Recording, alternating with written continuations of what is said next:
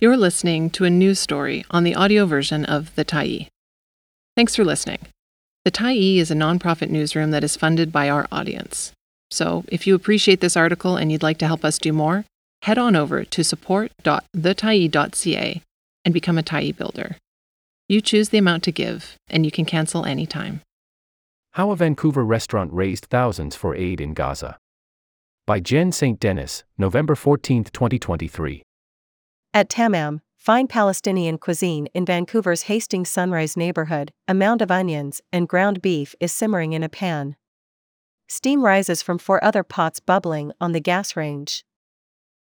When Sobhi Al Zobaidi and his wife, Tamam Zobaidi, immigrated to Canada, they wanted to find a way to share their Palestinian culture. Al Zobaidi, who had previously worked as a filmmaker, and Zobaidi, a visual artist, initially considered opening an art gallery before they opened a restaurant. There's something special about the power of food when it comes to sharing culture and building community, they say.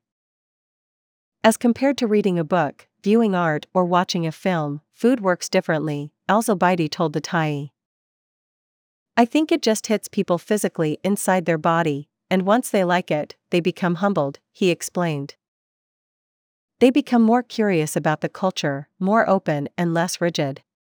With food, it's much easier to talk about geography, to talk about diversity. Food has also become a way for Al Zobaidi, Zobaidi, and their devoted customers to help people in Gaza.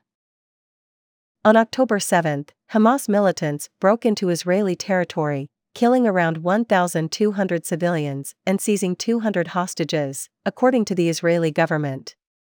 With the publicly stated aim of destroying Hamas, Israel started a bombardment and siege of the enclave of 2.3 million Palestinians, an operation that has now killed more than 11,000 people, including 4,000 children, according to Palestinian officials, and has led to urgent calls from the United Nations and humanitarian groups for a ceasefire to get food, water, and medical help to civilians in Gaza.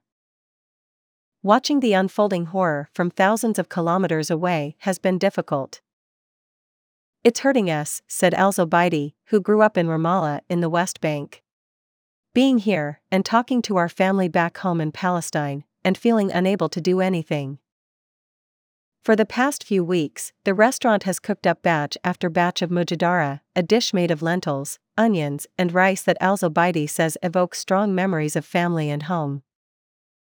It's simple, humble, down to earth. Not expensive to make, yet nutritious and flavorful, Al Zobaidi said. It's made of rice, lentils, caramelized onions, and olive oil. It's vegan and gluten free.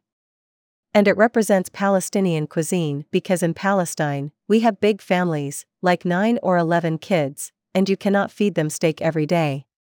So we grew up eating mujaddarah twice a week, you make a big pot of mujaddarah that lasts a few days. For two Sundays in a row, the restaurant dished out between 1,000 and 1,200 meals for a suggested donation of $20 each. On October 29, Al expected to raise $10,000, but the total came in at $14,000.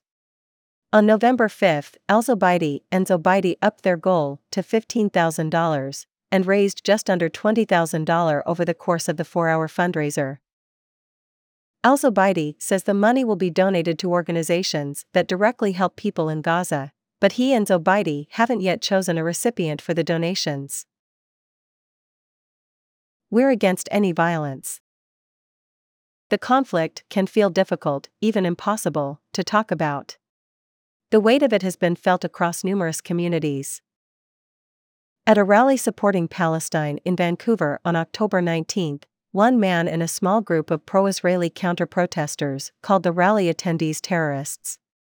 Two politicians speaking out in support of Palestine in the US and Canada, both Muslim, have been respectively censured and expelled from their party for their comments about the conflict.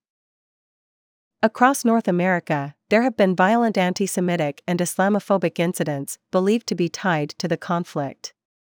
While at a rally in Calgary, police charged a man for speaking a phrase that some interpret as a threat to the existence of Israel, but others defend as a call for freedom from oppression for the Palestinian people.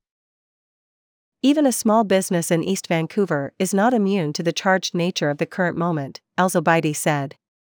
People have left negative comments in online reviews and on social media. Some messages have even included death threats. They sent us emails asking us to condemn Hamas. They sent us emails asking us to confess if we are anti Semites or not, Al Zobaidi said, adding that many of the restaurant's loyal customers are Jewish. We're against any violence. But Al Zobaidi said customers and supporters of the restaurant have stepped up, rebutting the negative online comments and showing up in person to support the business. Al Zobaidi and his wife are now planning a bigger fundraising event at the restaurant for the end of November.